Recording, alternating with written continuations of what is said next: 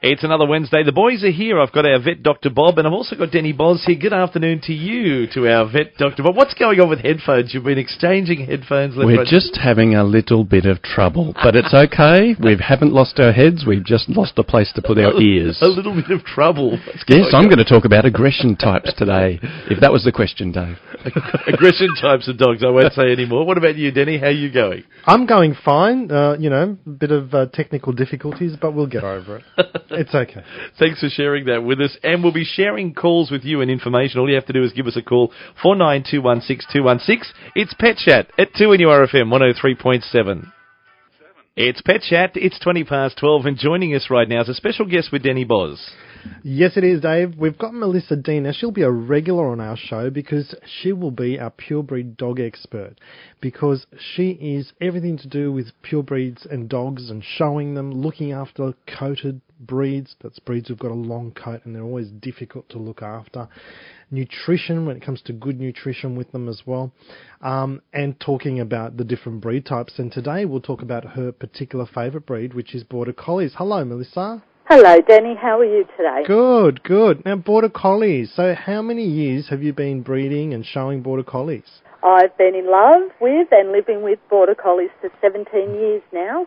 I like the way you put that. I've been in love. I have, yes. 17 years. Yes. Oh, okay. I guess you would have seen a lot of things happen in I've those seen times. the development of the breed Yep. uh, just immensely just in the last 17 years alone. Yep. What, for people who might not know, what do they look like? They're, the best way to describe a Border Collie um, is that they're a medium-sized dog with a long coat.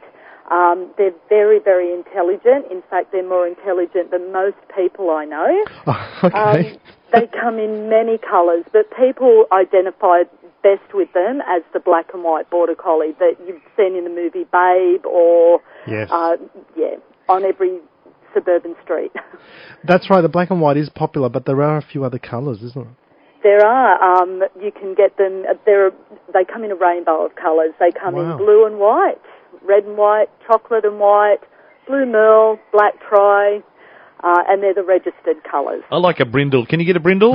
No! Oh. Oh, you no. lost me. Okay. That's his favourite question. No, they're too good to be brindle. No. He even asks me that. Uh, that he even asks me that about Weimaraners. Can you Oh. get them in Brindle? I'm hoping for a golden retriever brindle one day, but I'm not having much luck there. No, I don't think. I think golden may just be a bit of a hint there.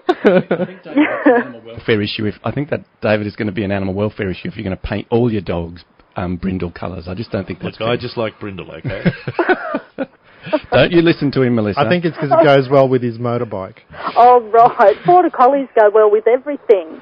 They do. That's right. Black and white. Always Yes. in fashion, aren't they? Yes, they're monochrome. They go well with everything. So, what's the history of the breed, Melissa? And what was it bred to do? They originated from the border of England and Scotland, hence the name Okay. border collie. Wow. Um, they were introduced into Australia in the early 1900s and attended their first dog show here in 1907. I wasn't at that show, sadly. I was working here that day. Okay. Yes.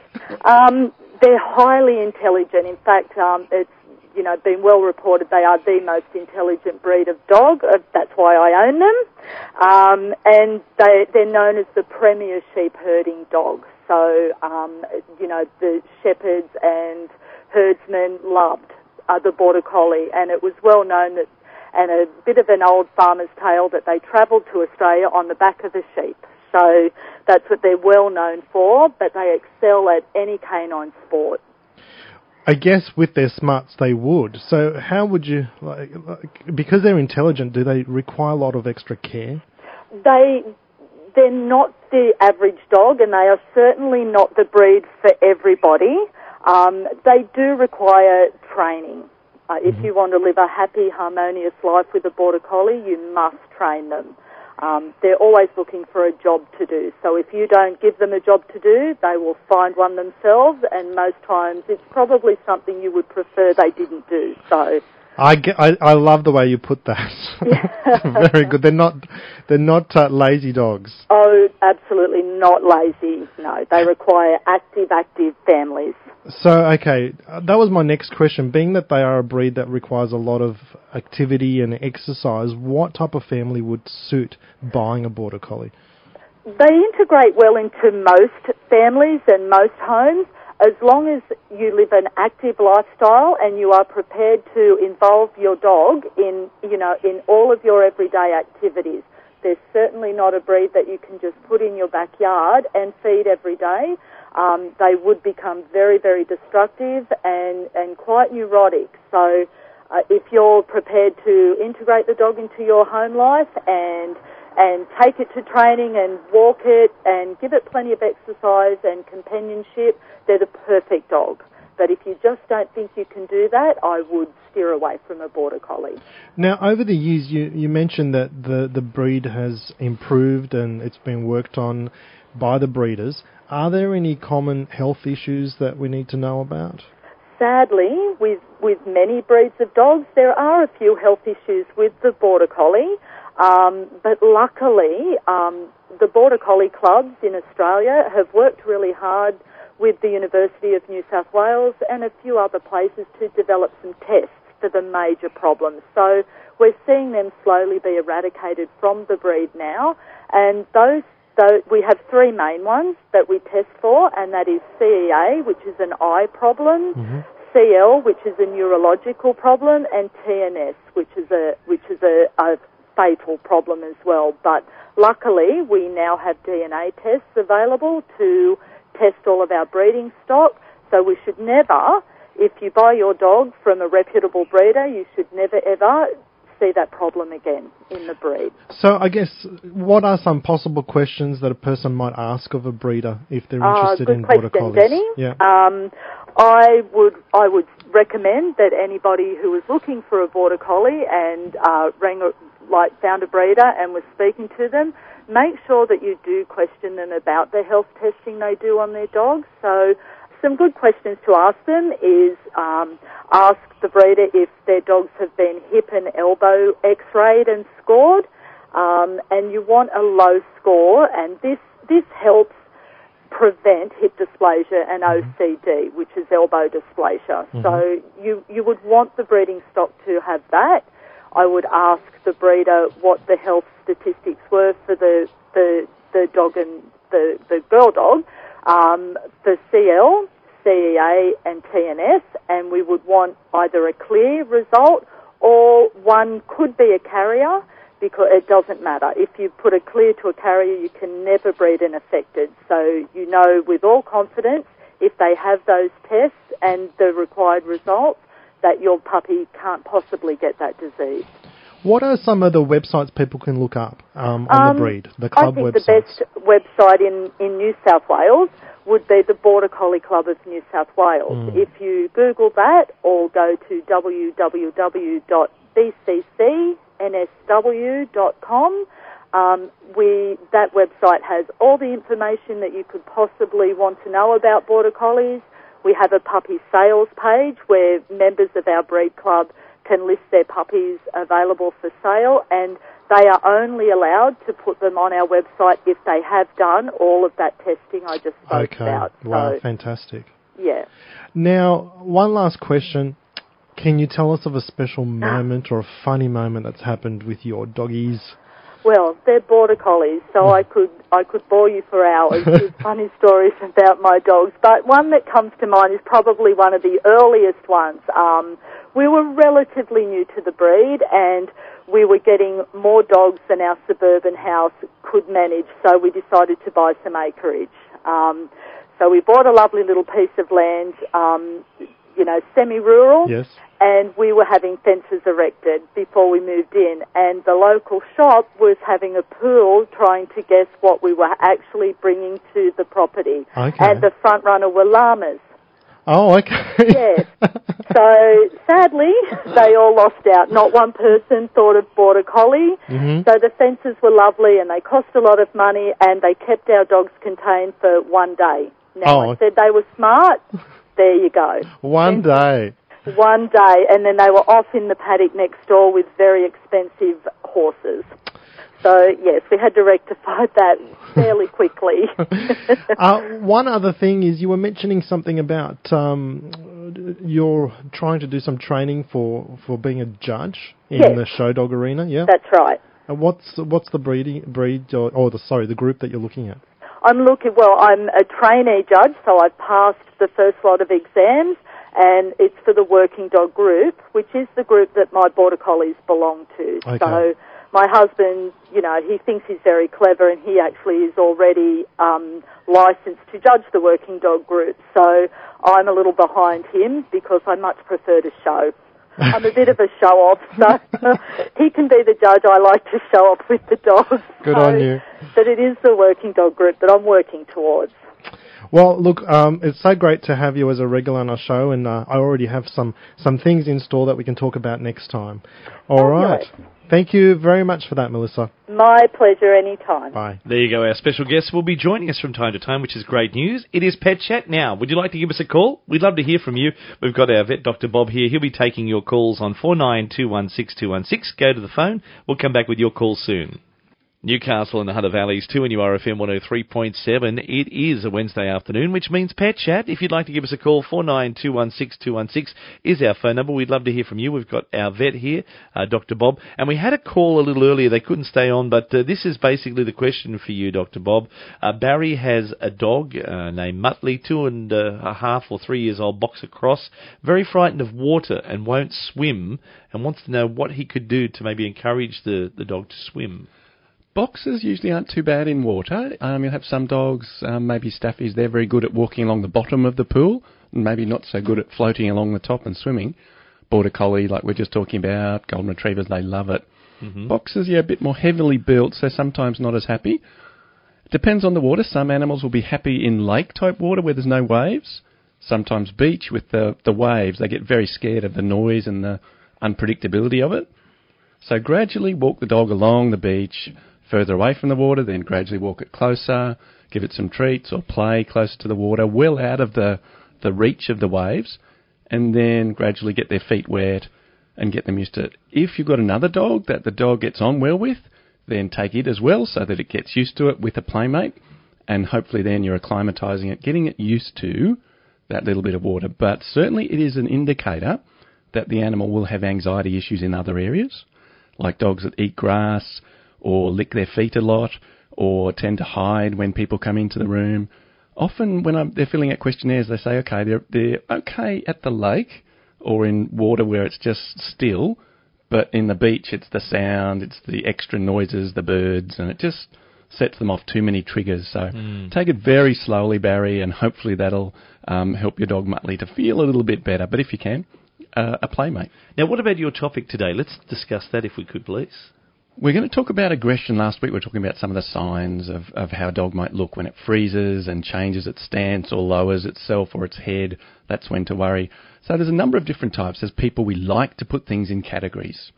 So some of the main ones are fear aggression, territorial aggression, social aggression to other animals, impulse control uh, aggression, and inter-animal aggression. So they're the main ones. Fear aggression is when the animal is uncertain. It will sort of make a bit of a lunge at you, but then back away. A bit of a lunge or chase and then run behind the person or behind a tree. So they're not that sure. Or if you're actually holding it and invade its personal space. So when they go to the vet and they just get so wound up and they can't cope, that's a fear based and anxiety problem. Um, with territorial, you know the story. The postman rides past, and the dog goes, "Rah, rah, rah, rah, rah," and the postman drives off, and the butt dog goes, and and it thinks it wins. So it's it's done a great job. That can be varied, and usually I find aggression will be more towards men than women. Don't really know the reason. I guess because men are a bit scarier than women generally. So uh, watch the animal, particularly around men, boys especially, because again they're a bit more unpredictable. Um, the other type, social aggression, so when they're not happy with other dogs that they don't really know in the park, they can often, I think, just lately I'm thinking that some dogs like this will cope with about three to five other dogs in the park, but when that flips over the edge and there's more than that, they either can't see what they're all doing at once, Some of them will just shut down. They'll come and stand behind their owner and just fall into a blob of jelly. Others will then try and chase or, or bite the other ones. So every animal's different, but the more you socialise the animal early, the better it is. What what message is a dog sending when it's playing in the backyard with a little child, maybe three or four, and they're running, and the little kid's running, running, dog's running after it, rah, rah, rah, but then uh, will jump up and knock the kid over. What message is it sending? It's to the all children under ten should be supervised around animals. So if you can't whistle your dog back to you and away from the child, then you need to put it on lead. But it is just bouncing, moving objects are what dogs focus on. So if the child stands still and puts folds their arms across their chest and, and looks down but knows where the dog is and moves around sideways, then to the animal, then that's much safer. But it, the dog is, yeah, in a potential arousal situation, it loses self control. So it means that it's more likely to perhaps nip or jump up. If it actually jumps up from behind, then it's a bit more scared, or it just might be wanting the child to stay still. It's like the play police. Oh. It wants to come home and say, "No, you're not allowed to play in this. I'm involved. Let's get a toy." Oh. Or if they, they jump up from in front, then that's really pushy and impulse control issues. So they really are very unpleasant about um, the way they're dealing with children. They should definitely not be around kids. Oh, okay. Then. Now we've got a message here from John who uh, called through, but we lost him on the mobile. Uh, he's got uh, two dogs that only seem to walk in a triangular area in the yard, and he'd like to know how to get them to break the habit. Walk in a particular triangle on the grass, or the, the yard is shaped in, like in a triangle. triangular area in the yard. Have to teach them some new geometry. I think so. It sounds like a math lesson to me. Um, animals are very. They love habits. They love routines. So if they're actually pacing a particular fence line, or they walk up to the clothesline, they walk to the side gate, they walk to the back door, and that might be what he's talking about, and he will actually have a track along his grass in that particular way.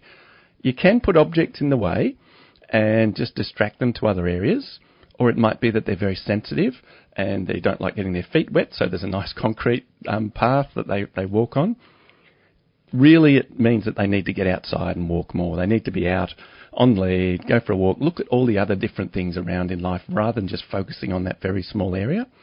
So often we think that, uh, as, as Melissa said before, if you've got a border collie, you've got to give it good exercise.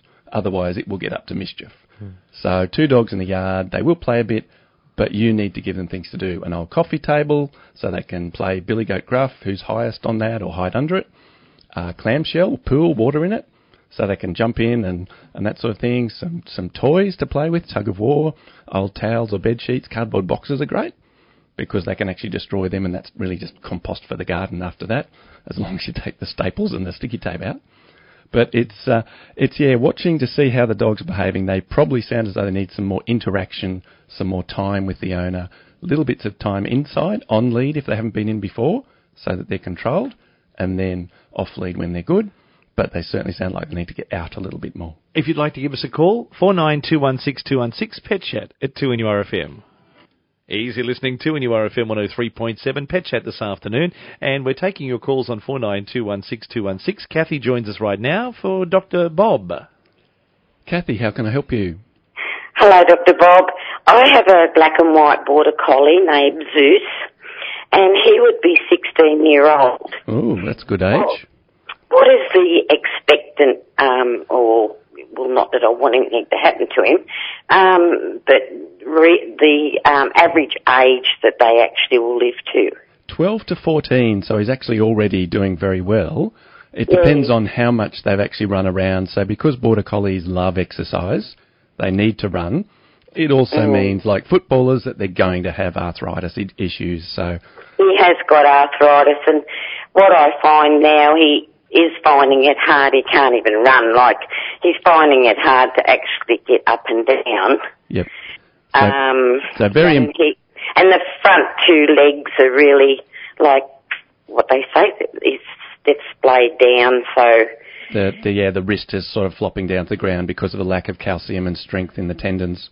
Yes, I mean he has been a very active dog over the years, but uh, I've just noticed now as he's getting a lot older and yeah.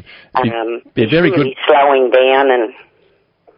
Be a very good mm. idea to take him down to your local vet to get a checkup done. I yes, I do constantly. Yes, good. he's and always there. There's lots so of things I, we lots of things we can do these days to actually give them injections to help with arthritis um, and fish oil and pain relief.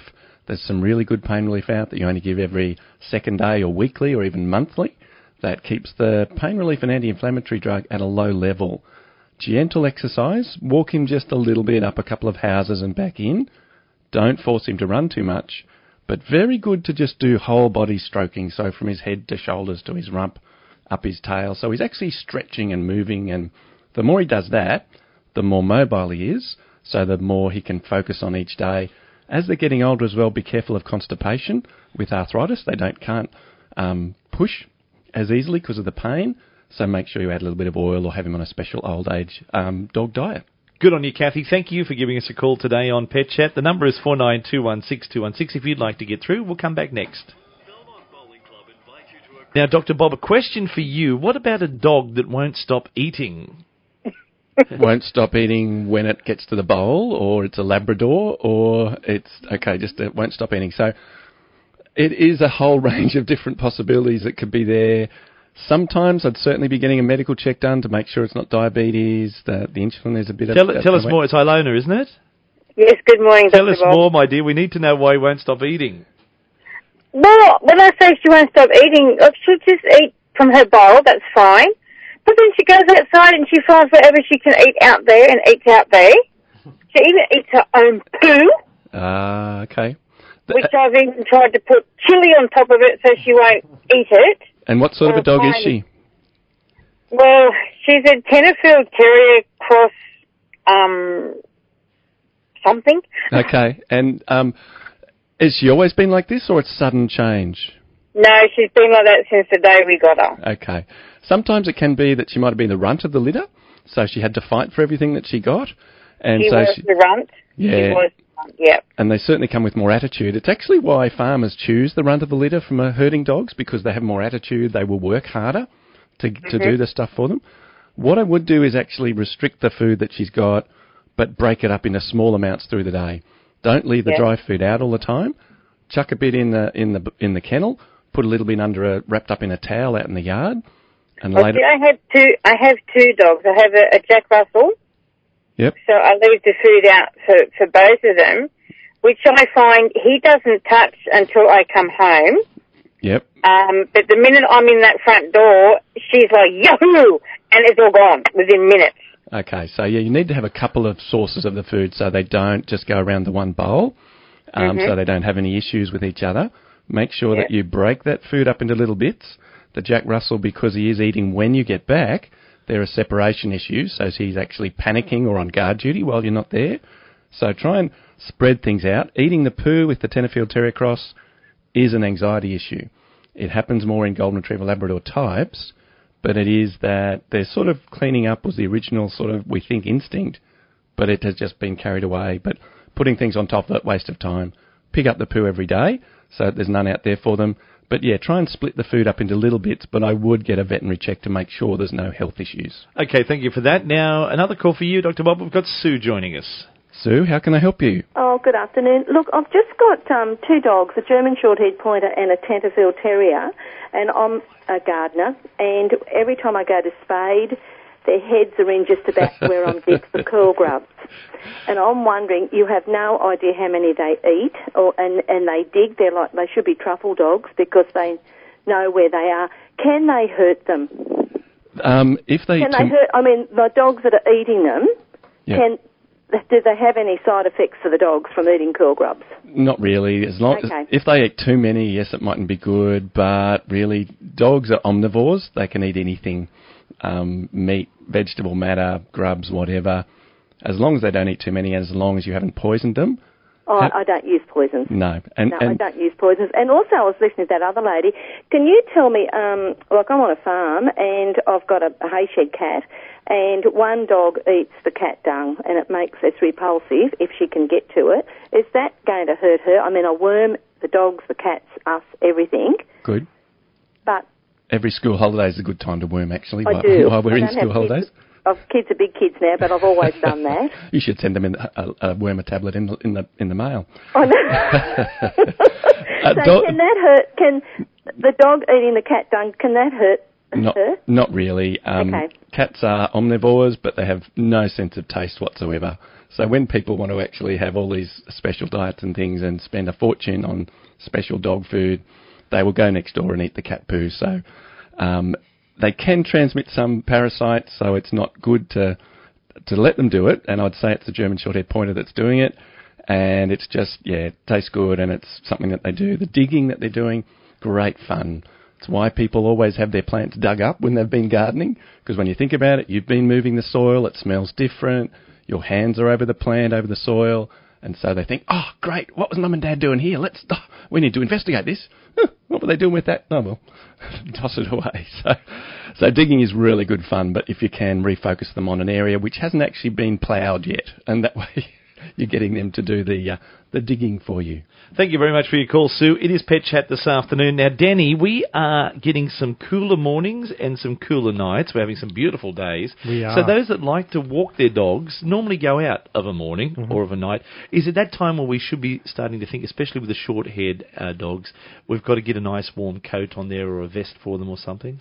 Well, it is the season for it, and we find in, in, in the retail stores that as soon as there's a cold snap, dog jackets just fly out the door. Mm-hmm. And as always, there's lots of fashionable choices, lots of fashionable choices to choose from, to the point where I think they've come a long way in terms of how they look and the style and the fashion. That dogs don't that don't even need. Dog jackets like mm. huskies get mm. bought beautiful dog oh, they're jackets. trendy now. Yeah, It's, it's a look. Oh, no. so Poor believe it or not, cooked. yes. so, um, but because they're such fashionable Yes, jackets, you see, and the great thing is, is they they're available in different colours, Mm. of course, different materials. But if you do walk your dog at night, there's ones with reflective stitching. Yes, very which good. is really good and very important. There's waterproof ones, non-waterproof ones, then the ones with uh, nice uh, wool underneath, or fleecy. Also jumpers. You can get doggy jumpers Mm. now, and that can be fairly comfortable because it's a nice snug fit. Um, there's no buckles or anything like that that stand out and protrude and make it uncomfortable for the dog to, to lie on their bed. Danny, do you sell matching clothing, so for the dog and for the person, or not quite yet? Uh, well, actually, funny you should say that. Um, Uh-oh. there, there was a couple of years back a company that did release uh, matching clothing, and what it was, it was a dog coat, but then it had a matching scarf for the owner. Nice. Oh, that's that was okay. a really That's lovely fine. touch. Yeah. Unfortunately, they've never released it again, so maybe it wasn't as popular as they thought. What about a, a, a tartan, like a tartan for your Scottish Terrier, to, to match the kilt? You know, There- you've got the kilt on your, fr- oh, it might be a bit Definitely but the kilt- available. Yeah, Yes, so- tartans are very popular. Yeah. The one that's quite popular at the moment is the Driza-Bone, the Yes. oilskin Oh. dog coat. Because of They're- all the rain we've had too, yeah. Mm, and they're very, very good. So yeah, it's all available. One other thing this time of year that does um, make life a lot more comfortable for older dogs is joint support uh, products. So there's powders or tablets you can get, or even treats that have got glucosamine and chondroitin in them. Fish oil. yeah. Uh, so that helps with their joints and if they're a bit arthritic, and it just gives them that comfort. Rightio, guys, out of time again. Thank you so much for this week. My pleasure, Thank Dave. you.